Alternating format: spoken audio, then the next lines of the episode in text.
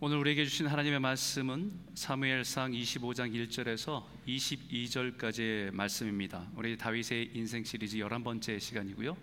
성품은 위기에서 빛난다라는 말씀을 가지고 여러분과 함께 은혜를 나누기 원합니다. 25장 1절에서 22절까지의 말씀 제가 한 절 여러분이 한 절 읽겠습니다. 사무엘이 죽음에 온 이스라엘 무리가 모여 그를 두고 슬피 울며 라마 그의 집에서 그를 장사한지라 다윗이 일어나 바란 광야로 내려가니라.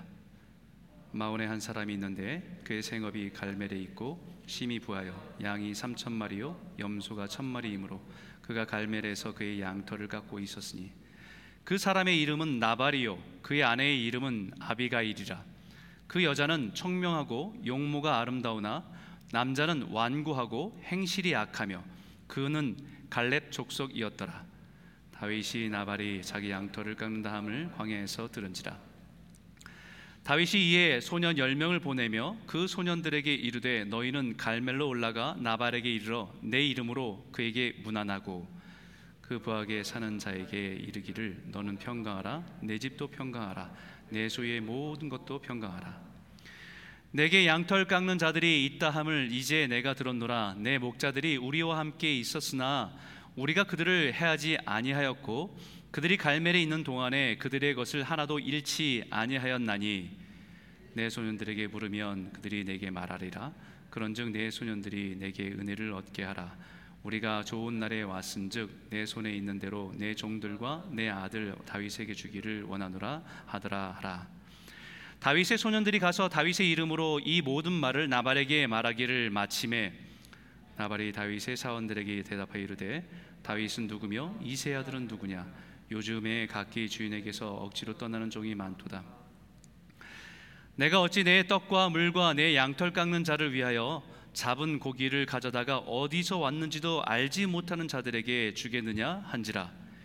이에 다윗의 소년들이 돌아서 자기 길로 행하여 돌아와 이 모든 말을 그에게 전하매 다윗이 자기 사람들에게 이르되 너희는 각기 칼을 차라. 하니 각기 칼을 차매. 다윗도 자기 칼을 차고 400명 가량은 데리고 올라가고 200명은 소유물 곁에 있게 하니라. 하인들 가운데 하나가 나발의 아내 아비가 이래 말하여 이르되 다윗이 우리 주인에게 문안하러 광야에서 전령들을 보냈거늘 주인이 그들을 모욕하였나이다. 우리가 들에 있어 그들과 상종할 동안에 그 사람들이 우리를 매우 선대하였으므로 우리가 다치거나 잃은 것이 없었으니 우리가 양을 치는 동안에 그들이 우리와 함께 있어 밤낮 우리에게 담이 되었습니다. 그런즉 이제 당신은 어떻게 할지를 알아 생각하실지니 이는 다윗이 우리 주인과 주인의 온 집을 해하기로 결정하였음이니이다. 주인은 불량한 사람이라 더불어 말할 수 없나이다 하는지라. 아비가일이 급히 떡 200덩이와 포도주 가죽 부대와 잡아서 요리한 양 다섯 마리와 볶은 곡식 다섯 세와 건포도 백송이와 무화과 뭉치 200개를 가져다가 나귀들에게 싣고 소년들에게 이르되 나를 앞서가라. 나는 너희 뒤에 가리라 하고 그의 남편 나발에게는 말하지 아니하니라. 아비가일이 나귀를 타고 산 호적한 곳을 따라 내려가더니 다윗과 그의 사람들이 그 자기에게로 마주 내려온 사람을 만나니라 다윗이 이미 말하기를 내가 이 자의 소유물을 광야에 지켜 그 모든 것을 하나도 손실이 없게 한 것이 진실로 허사라. 그가 악으로 나의 손을 감는도다. 같이 읽겠습니다. 내가 그에게 속한 모든 남자 가운데 한 사람이라도 아침까지 남겨두면 하나님은 다윗에게 벌을 내리시고 또 벌을 내리시기를 원하노라 하였더라. 아멘 어, 예전에 세상에서 이렇게 어, 떠돌던 어, 유머가 있었습니다. 오늘 말씀을 준비하면서 그 유머가 생각났는데 두 사람이 걸어갑니다. 남자가 너무 잘생겼어요. 근데 여자가 좀 못생겼습니다. 그러면 사람들은 뭐라고 얘기하냐면 어, 저 여자는 돈이 많은가 봐 이렇게 얘기한답니다. 반대로 여자는 이쁜데 남자는 못생겼습니다. 아, 그러면 사람들이 뭐라고 얘기하냐면 야 저 사람 능력 있나 봐 돈이 많은가 봐 이렇게 얘기합니다. 남자도 잘생겼고 여자도 예쁩니다. 그러면 뭐라고 얘기하냐면 야, 저 사람들은 진짜 천생 영분이다 이렇게 얘기합니다. 근데 남자도 못생기고 여자도 못생겼다. 그러면 사람들이 뭐라고 하십니까? 뭐라고 합니까? 야, 저 두 사람은 진짜 사랑하나 봐. 이렇게 얘기한대요. 진짜 사랑하나 봐. 여러분 그건 이거는 세상의 그냥 아름다움을 외적인 것을 보고서 그냥 아, 재미있게 얘기하는 말입니다. 오늘 우리가 읽은 커플도 우리가 성경에서 보는 커플도 어, 이와 잘 이와 같이 잘 어울리지 않는 부부입니다. 성경을 보면 그 부부를 이렇게 표현하고 있어요. 마흔에 한 사람이 있는데 그의 생업이 갈멜에 있고 심히 부하여 양이 삼천 마리요 염소가 천 마리이므로 그가 갈멜에서 그의 양털을 깎고 있었으니 이렇게 얘기합니다. 나발이라는 사람을 소개하는데 심히 부유한 사람이었다라고 소개하고 있습니다. 양이 삼천 마리가 되고 염소가 천 마리나 되는 부유한 사람, 그 지역에서는 아마 가장 부유한 사람으로 알려진 사람입니다. 여기까지는 그 사람이 나쁜 사람인지 좋은 사람인지를 평가할 수 없습니다. 중요한 것은 그 다음 절이에요. 우리 한번 그 다음 절 한번 읽어볼까요? 함께 읽겠습니다. 그 사람의 이름은 나발이요 그의 아내의 이름은 아비가일이라 그 여자는 총명하고 용모가 아름다우나 남자는 완고하고 행실이 약하며 그는 갈렙 족속이었더라. 나발과 아비가일의 관계도 남자는 완고하고 행실이 악합니다. 그런데 여자는 총명하고 아름답다고 얘기합니다. 어떻게 이런 일이 있을 수 있을까요? 어떻게 총명하고 아름다운 여인이 이렇게 미련하고 악한 사람에게 시집을 갈 수 있었을까? 이것을 보면 아까 세상 사람들은 이렇게 말하겠죠. 역시 남자는 돈이야. 재물이 있어야 돼. 능력이 있어야 돼. 이렇게 얘기할 겁니다. 하지만 그 당시의 중동 문화로서는 가능한 일입니다. 왜냐하면 결혼 문화 속에서 모하르라고 하는 것은 자기 돈을 가지고 어느 집에 딸을 자기의 아내 삼기 위해서 돈을 주고 사오는 일들이 있었기 때문입니다. 아마 나발이라고 하는 사람도 자신이 가지고 있는 재력으로 아비갈이라고 하는 똑똑하고 아름다운 여인을 아내로 삼은 것일 거라고 생각됩니다. 그런데 반대로 생각해 보면 아비가일에게는 얼마나 고통스러운 결혼 생활이었을까? 자신이 원하지 않는 결혼을 했지만 또 완고하고 고집스럽고 미련한 나발이란 사람을 남편으로 섬기고 살아간다는 것이 얼마나 답답하고 힘든 일이었을까? 아마 짐작이 됩니다. 성경에 이 나발이라고 한 사람의 성품을 완고하고 행실이 악하며라고 표현합니다. 이 완고하다는 이 말이 커쉐라고 하는 히브리어 말인데요. 무자비하고 고집세고 아주 딱딱한 굳어버린 굳어버린 마음을 가지고 있다라는 뜻입니다. 하지만 성경에서 이 단어를 쓸 때는 그냥 마음이 독하고 고집스러운 사람을 표현하는데 쓰기보다는 마음에 하나님을 모시지 않아서 하나님이 없어서 그 마음이 딱딱하고 고집스러운 것에 표현할 때 이 단어를 썼다는 얘기예요. 그래서 모세가 이스라엘 백성들을 애굽에서 구원해낼 때 만났던 바로의 마음의 상태를 완악했다라고 표현합니다. 이 커쉐라고 하는 단어를 썼어요. 하나님이 없으니까 그 마음에 자기가 가지고 있는 것을 가지고 단단해져 있는 그런 모습이에요. 그게 권력이든 그게 재물이든 그게 어떤 자기 자부심이든 그의 그 그의 성품이 오늘 극단적으로 나타나서 인생의 위기를 자초한 이야기가 오늘 우리가 읽은 본문의 내용입니다. 다윗과 그의 사람들이 갈멜이라는 곳에 거주하면서 주변에서 있는 강도들의 위험들을 자연스럽게 나발의 목축을 하는 사람들을 다 지켜주었습니다. 다윗은 쫓기는 인생이었지만 그의 인생의 마음의 중심에는 이스라엘 백성들을 돌봐야 된다는 왕의 마음을 가지고 어려움이 있는 백성들을 돌보고 섬기는 일들을 계속 해왔기 때문입니다. 다윗과 그 공동체가 그곳에 있으면서 그 지역 사람들을 보호해 주었고 그들을 지켜주는 것이 자신들의 책임이라고 생각했습니다. 그러다가 나발이 나발의 집에 양을 털, 양의 털을 깎는다라는 얘기를 들었습니다. 그래서 다, 윗은 자신들의 부하들을 보내서 조그마한 자신의 공동체를 위해서 조그만 은혜를 얻기 위해 사람들을 보내게 되는 것이지요. 이 유대인의 전통 속에서 양의 털을 깎는다는 의미는 마치 한 해의 곡식들을 다 재배하고 일구어서 추수하는 것과 같은 의미입니다. 양들을 평 1년 동안 잘 돌봐요. 그리고 많이 자라겠죠. 그러면 양을 털을 깎는 날을 정해놓고 양을 털을 깎으면서 그 잔치를 벌이는 일들이 유대인의 전통 가운데 있었기 때문에 그것은 축제와 같은 것이었습니다.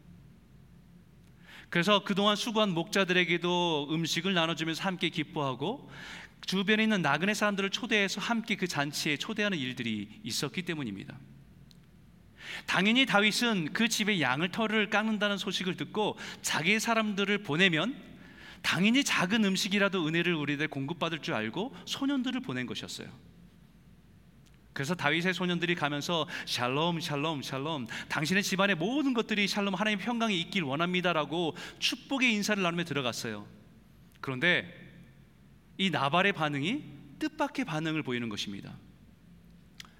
25장 10절과 11절 이렇게 말합니다. 나발이 다윗의 사원들에게 대답해 이르되 다윗은 누구며 이세의 아들은 누구냐? 요즘에 각기 주인에게서 억지로 떠나는 종이 많도다. 내가 어찌 내 떡과 물과 내 양털 깎는 자를 위하여 잡은 고기를 가져다가 어디서 왔는지를 알지 못하는 자들에게 주겠느냐 한지라. 여러분 다윗의 도움을 거절한 정도가 아닙니다. 다윗이 누군데? 이세 아들이 누군데 도대체? 나는 다윗의 이름을 들어본 적도 없고 알 필요도 없다라고 강하게 부정하는 것입니다. 거기에 그치지 않습니다. 이렇게 말합니다. 요즘 자기 주인에게서 도망치는 종들이 많다고 하던데, 아, 그 인간이 그 인간인가? 요즘에 주인들에게 도망치는 그 종들이 많다고 하는데 그 사람인가? 라고 그렇게 비아냥거리며 조롱하는 것입니다.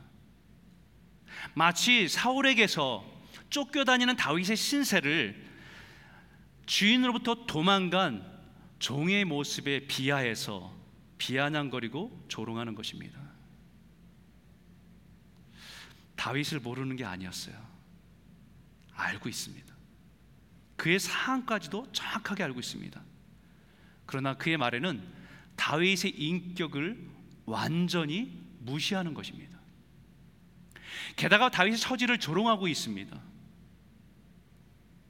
여러분 이 상황은 누가 봐도 황당한 상황입니다. 자신이 다윗을 좋아하지 않아도 나발은 다윗에게서 은혜를 입은 사람입니다. 광야에서 그의 양과 염소를 지켜주고 보호해준 은혜를 입은 사람으로서 그렇게 해서는 안 됩니다. 은혜를 기억하지 못하고 은혜를 알지 못하는 사람의 표현에는 공통점이 있습니다. 그것은요, 나 중심의 생각과 마음을 갖고 있다는 거예요. 나발의, 나발의 표현을 주의 깊게 보십시오. 나발의 대답에서 내 떡, 내 물, 내 양, 내 양털, 내 돈, 내 차, 내 집, 내 모든 것. 자기중심적입니다. 그의 삶의 표현에서는 어디에도 하나님이 계시지 않습니다. 그것이 나발의 성품을 대표하는 완고함입니다. 자신이 잘 되고 누리는 모든 것들이 자신의 수고와 자신의 노력과 자기의 잘남을 통해서 얻게 된 당연한 결과라고 생각하는 것. 그것이 하나님을 치워버리고 다른 사람에 대해서 강팍한 마음, 딱딱한 마음을 가지고 있는 것이 완고함입니다. 나발의 종들도 그 은혜를 알고 있습니다. 그래서 15절과 16절에 우리가 들에 있어서 그들과 상종할 동안에 그 사람들이 우리를 매우 선대하였으므로 우리가 다치거나 잃은 것이 없었으니 우리가 양을 지키는 동안에 그들이 우리와 함께 있어서 밤낮 우리에게 뭐가 되어져요? 담이 되어 주어졌다. 나발의 종들도 다윗의 공동체의 은혜를 압니다. 그들은 우리에게 선대해 주었다고. 그들은 우리를 보호해 주었다고. 그들이 자신들과 양을 지켜주는 담이 되어주고 울타리가 되어 주었다고 그런 것을 분명히 알고 있습니다. 그러나 나발은 그 은혜를 무시합니다. 자기가 잘나서 자신이 노력해서 자기 혼자 모든 것을 이뤄놓은 것을 통해서 자기만 생각하기 때문에 그의 성품에는요 은혜가 흘러가지 않습니다.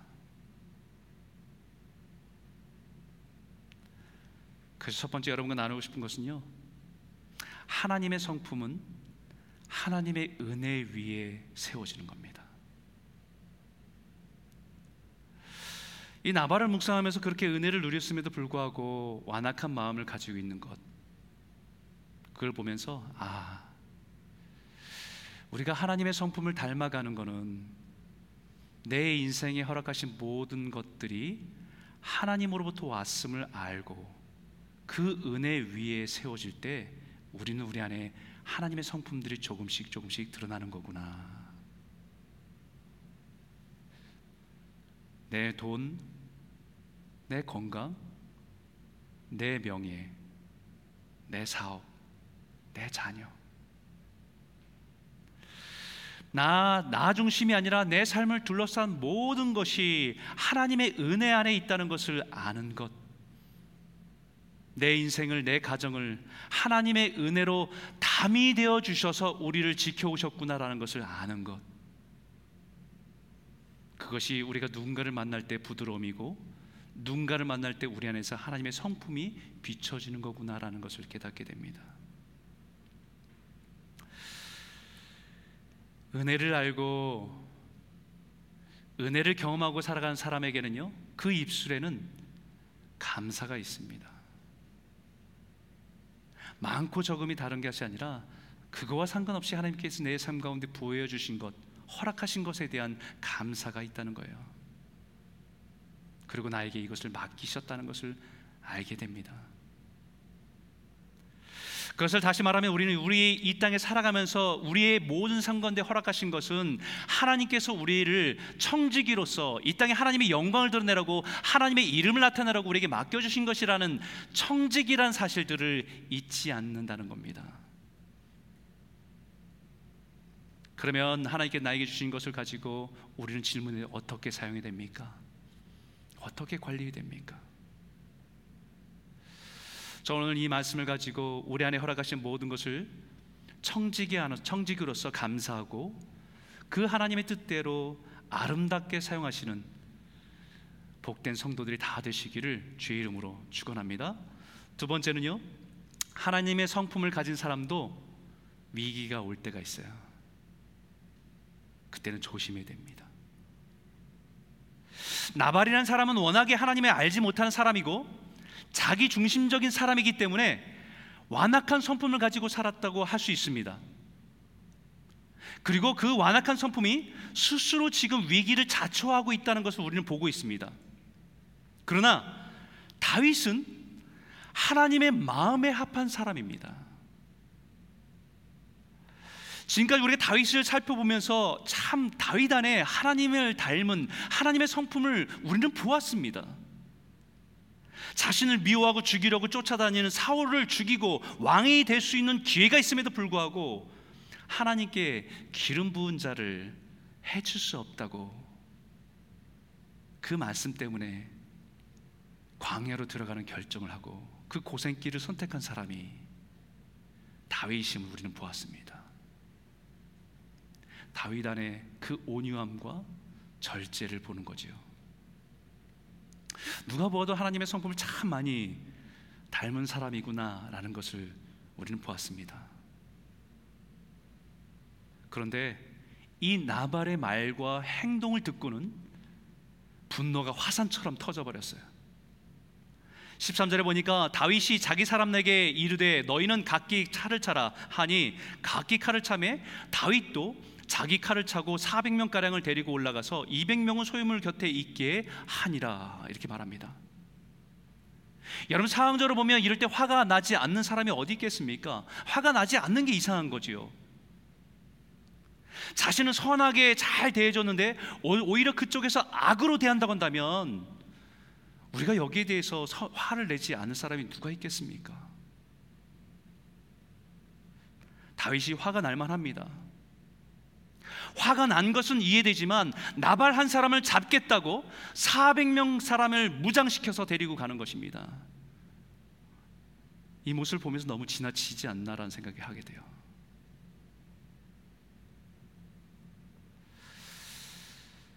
그러나 이 분노가 사람을 사로잡을 때는 나타나는 모습을 우리는 보게 되는 겁니다. 우리 안에 이 분노라는 감정이 우리를 점령하게 되면 현실적으로 이성적인 판단은 마비되고 복수가 내 삶을 이끌 때가 많기 때문입니다. 그래서 성경에 분을 내어도 죄를 짓지 말며 해가 지도록 분을 품지 말고 마귀에게 틈을 주지 말라라고 말합니다. 인생의 분노가 일어나는 상황은 늘 존재하지만 그 가운데 우리의 감정이 상해서 분이 일어날 때도 있지만 그러나 그 분은 다스려져야 된다는 거예요. 지난주에 말씀드렸던 것은 이 순간이 하나님의 뜻에 순종할 수 있는 시험이 될 수 있고 이 순간이 사단이 우리의 분노라는 것을 통해서 우리가 죄를 짓도록 유혹하는 순간이 될 수도 있다는 겁니다.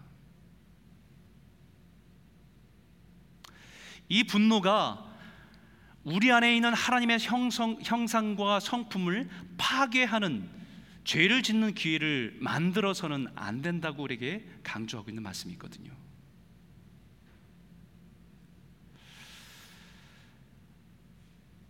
오늘 이 본문을 읽으면서요. 성경은 우리에게 하나를 더 강조하는 게 있습니다. 나발과 아비가일을 만난 사건을 이야기하기 전에 시작의 첫 구절에 이런 얘기를 하지요. 사무엘의 선자 사무엘의 죽음을 말합니다. 사무엘의 죽음에 온 이스라엘 무리가 모여 그를 두고 슬피 울며 라마 그의 집에서 그를 장사한지라 다윗이 일어나 바란 광야로 내려가니라. 여러분 짧은 이 한 구절이지만 다윗의 심정을 느껴보기를 원합니다. 사무엘은 다윗에게는 어떤 존재입니까? 영적 아버지입니다. 육적인 아버지인 이세조차도 다윗을 인정하지 않았지만 사무엘이 다윗을 찾아와서 장차 왕으로 기름 부음을 받고 그의 믿음과 하나님을 향한 순전한 깨끗한 마음을 인정해 준 사람이 사무엘입니다.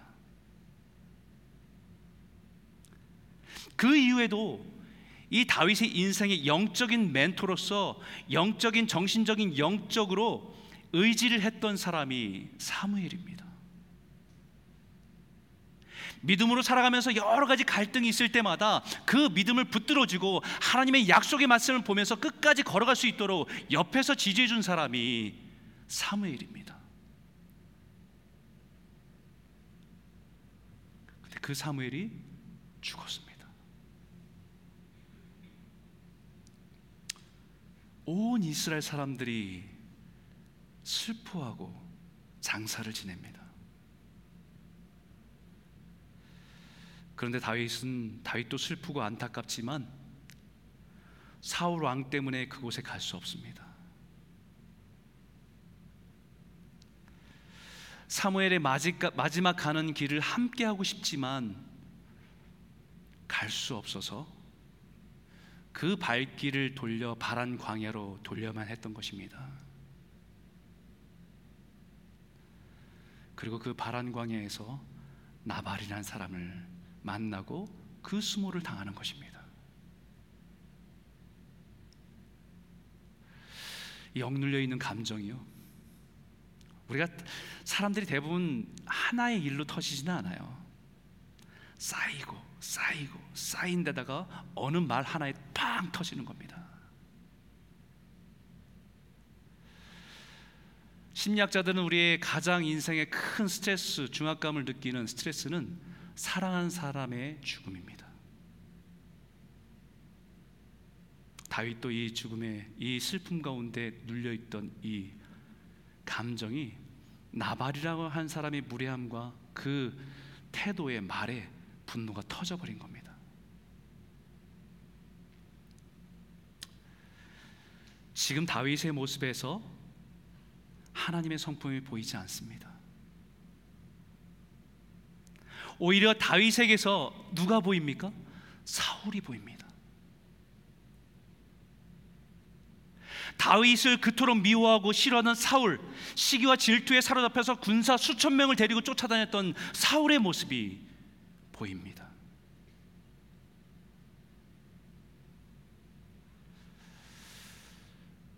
우리는요, 타고나면서 좋은 성품을 가지고 있는 사람들도 참 많더라고요. 근데 아무리 좋은 성품을 가지고 있어도요, 우리는 우리가, 우리가 가지고 있는 성품을 자랑할 수 없어요. 나는 원래 그런 사람이 아니야 라고 말할 수 없습니다. 아무리 온순하게 타고난 성품을 가지고 있다 해도 우리 우리 인생 여러 가지 상황들을 만나면 때로는 우리 안에 사울이 툭 튀어나올 때가 있어요. 우리 안에 있는 나발이 나올 때가 있습니다. 우리 안에 있는 가인이 드러나올 때가 있습니다. 그렇기 때문에 사도 바울은 우리들에게 늘 자신이 고백하듯이 나의 나됨은 하나님의 은혜라. 이 말을 하면서 늘 잊지 않고 매일매일 고백한 말씀이 이 말씀이에요. 우리 한번 이 말씀을 한번 같이 한번 읽어볼까요? 함께 읽겠습니다. 시작. 형제들아, 내가 그리스도 예수 우리 주 안에서 가진 바 너희에 대한 나의 자랑을 두고 단언하노니 나는 날마다 죽노라. 사도 바울이 자랑할 게 없습니까? 자랑할 게 많죠. 자기중심적으로 자랑할 게 너무 많아요. 하지만 그가 늘 고백하는 것은요. 날마다 십자가 앞에서 죽노라. 내 안에 사울이 죽어야 돼요. 내 안에 나발과 같은 것이 일어날 때 죽어야 됩니다. 내 안에 가인과 같은 시기와 질투로 죽이고 싶은 그런 마음에 분노에 사로잡힌 자가 일어날 때 십자가 앞에서 죽어야 합니다.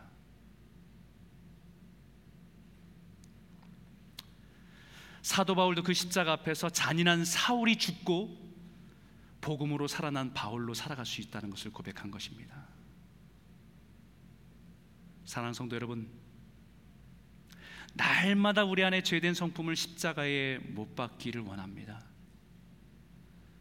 내 안에 시기 질투의 가인을 내 안에 잔인한 사울을 내 안에 나발과 같은 완악함과 탐욕을 날마다 십자가 앞에 나아가 죽고 예수의 생명으로 날마다 새롭게 살아가시는 저와 여러분 모두가 되시기를 주의 이름으로 축원합니다.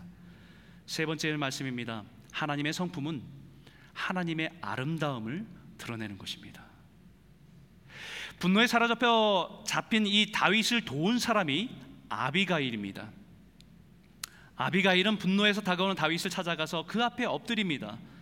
자신이 준비한 떡 200덩이와 포도주 두 가죽 부대와 잡은 요리한 양 다섯 마리와 볶은 곡식 다섯 세아와 건포도 백송이와 무화과 뭉치 200개를 가지고 다윗 앞에 나아갑니다. 그리고 분노에 사로잡힌 이 다윗을 진정시킵니다.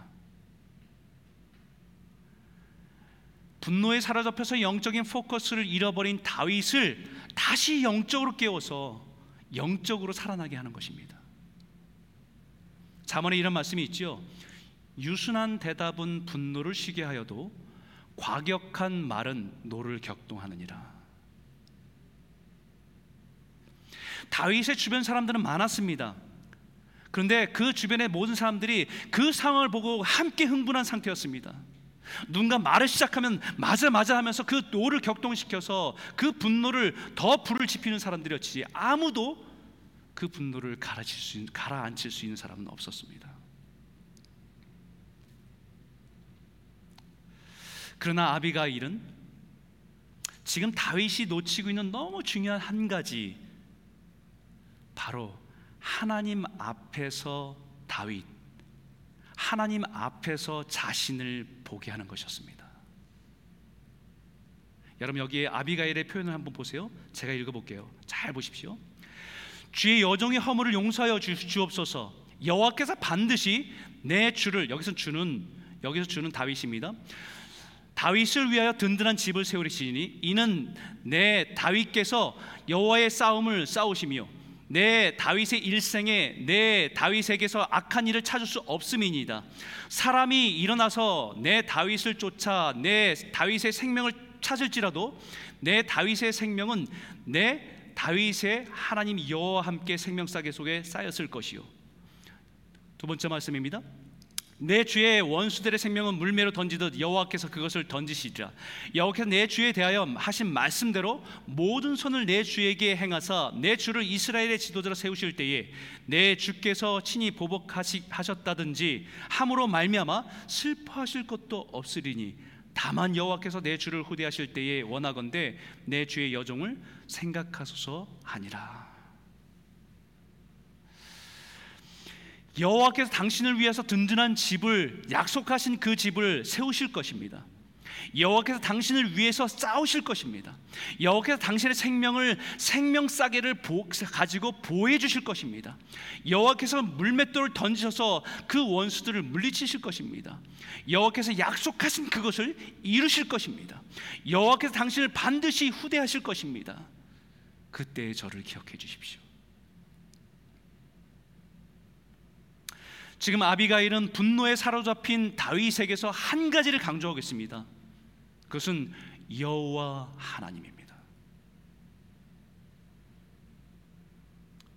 분노에 사로잡혀서 보지 못했던 것, 그 하나님을 바라보게 하는 겁니다. 지금 이 아비가일은 미래를 얘기하는 것 같잖아요. 하나님 지켜주실 것입니다. 이럴 것입니다. 이럴 것입니다. 하지만 과거에 하나님께서 다윗의 인생에서 역사하셨던 것을 기억하게 합니다. 광야를 다니실 때 하나님께서 당신을 생명싸개로 보호해 주시듯이 보호해 주셨잖아요. 골리앗 앞에서 그 거인 앞에서 당신이 그 조그만 돌 물맷돌 가지고 그를 던져서 그를 쓰러뜨렸잖아요.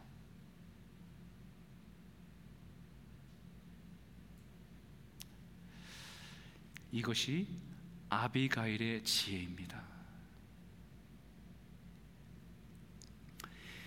이것이 하나님 보실 때의 아비가일의 아름다움입니다.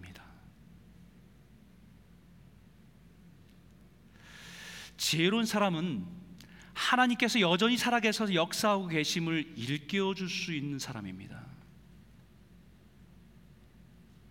하마터면 다윗이 분노에 사로잡혀서 감정에 휘둘려서 하나님 없는 자처럼 복수하고 나중에 후회할 인생을 살 뻔했습니다. 우리 인생에 일어난 일도 이와 비슷하지요. 때는 우리 인생에 감당할 수 없는 삶의 스트레스로 인해서 감당할 수 없는 감정이 혼란하고 분노와 고통이 있을 때도 있습니다. 그때 서로 서로가 권면해서 주를 바라보도록 하는 것. 기도의 자리를 기억하게 하는 것. 말씀을 듣는 자리를 찾아가게 하는 것. 하나님의 은혜를 누릴 수 있는 곳으로 인도하는 것. 그것이 지혜입니다. 비로소 다윗이 깨달았어요. 32절에 이렇게 말합니다. 다윗이 아비 아비가일에게 이르되 오늘 너를 보내어 나를 영접하게 하신 이스라엘의 하나님 여호와를 찬송하노라. 아비가를 만나고 나서 너를 보내신 여호와 하나님을 찬송한다고. 하나님이 너를 날 보내셔서 하나님을 깨닫게 하고 보게 하셨구나라는 것을 고백하고 있는 것이죠. 다윗은 아비가일을 통해서 하나님을 본 것입니다. 아비가이는 다윗이 주체하지 못하는 분노 때문에 하마터면 다윗 안에 있는 아름다움이 깨어지고 부서질 뻔한 것을 일깨워 준 것입니다. 여러분 기억나세요? 사무엘이 다윗을 처음 본 날 성경에 뭐라고 기록했는지 기억나십니까? 성경 이렇게 기록했습니다. 우리 같이 한번 읽어볼까요? 함께 읽겠습니다. 이에 사람을 보내어 그를 데려오매 그의 빛이 붉고 눈이 빼어나고 얼굴이 아름답더라. 여호와께서 이르시되 이가 그니 일어나 기름 부으라 한지라. 얼굴이 아름답더라. 육신의 아버지인 이세도 몰랐던 아름다움, 다윗이 가지고 있는 아름다움. 형제들도 무시하고 모르고 무시했던 그 다윗의 아름다움.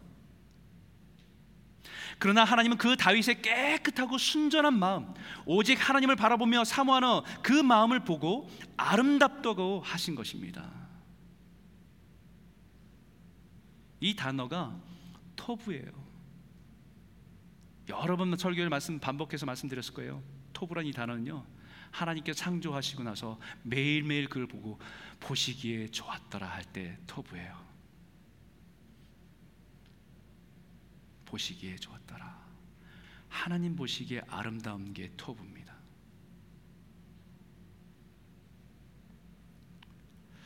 아비가일 오늘 본문에 소개할 때도 그의 아내의 이름은 아비가일이라 그 여자는 총명하고 용모가 아름다우나 여기도 토부입니다.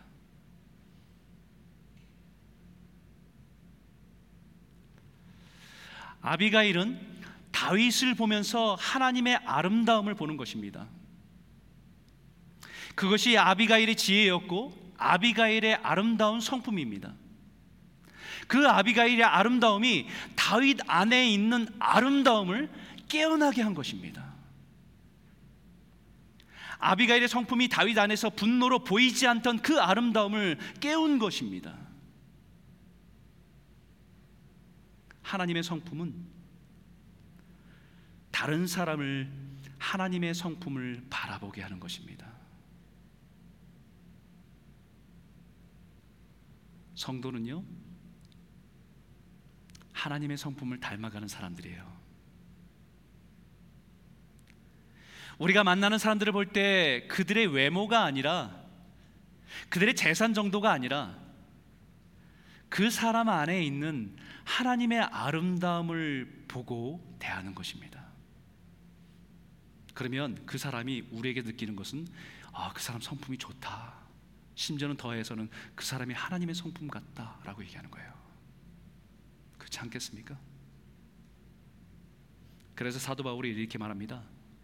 무슨 일을 하든지 마음을 다하여 죽게 하듯 하고 사람에게 하듯 하지 말라라고 말합니다. 사람을 만나는 모든 우리 주변에 있는 사람을 만날 때에 그냥 이 사람에 있는 어떤 겉모습이나 그 사람이 가지고 있는 것을 가지고 판단하지 않고 그 사람 안에 있는 하나님의 아름다움을 보고 죽게 되었다며 그 사람에 대한다고 한다면 그 사람은요 우리에게서 하나님의 성품을 보는 거예요.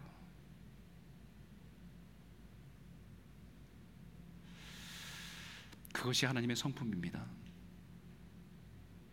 저와 여러분의 삶에 이 하나님의 성품이 거울처럼 비춰지는 은혜가 있기를 주의 이름으로 축원합니다.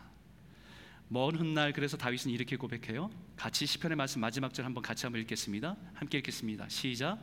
내가 여호와께 바라는 한 가지 일 그것을 구하리니 곧 내가 내 평생에 여호와의 집에 살면서 여호와의 아름다움을 바라보며 그의 성전에서 사모하는 그것이라. 아멘. 하나님의 성품은요. 하나님의 아름다움을 구하고 그 아름다움이 나의 삶에 담, 나의 삶에 담는 것입니다. 그것이 다윗의 평생에 하나님께 구하고 원한 것입니다. 세상에 가장 강력한 왕이 되게 해 주십시오. 세상에 가장 부유한 나라가 되게 해 주십시오. 이것이 아니라 내 평생의 소원은 하나님의 아름다움을 사모하고 그 아름다움을 담는 것입니다. 사랑 성도 여러분, 이 한 가지 소원이 저와 여러분의 평생의 소원이 되길 소원합니다. 그리고 그 아름다움을 우리의 성품에 담아서 예수를 닮아가는 귀한 성도들이 다 되시기를 주의 이름으로 축원합니다. 우리 한번 같이 한번 기도할까요?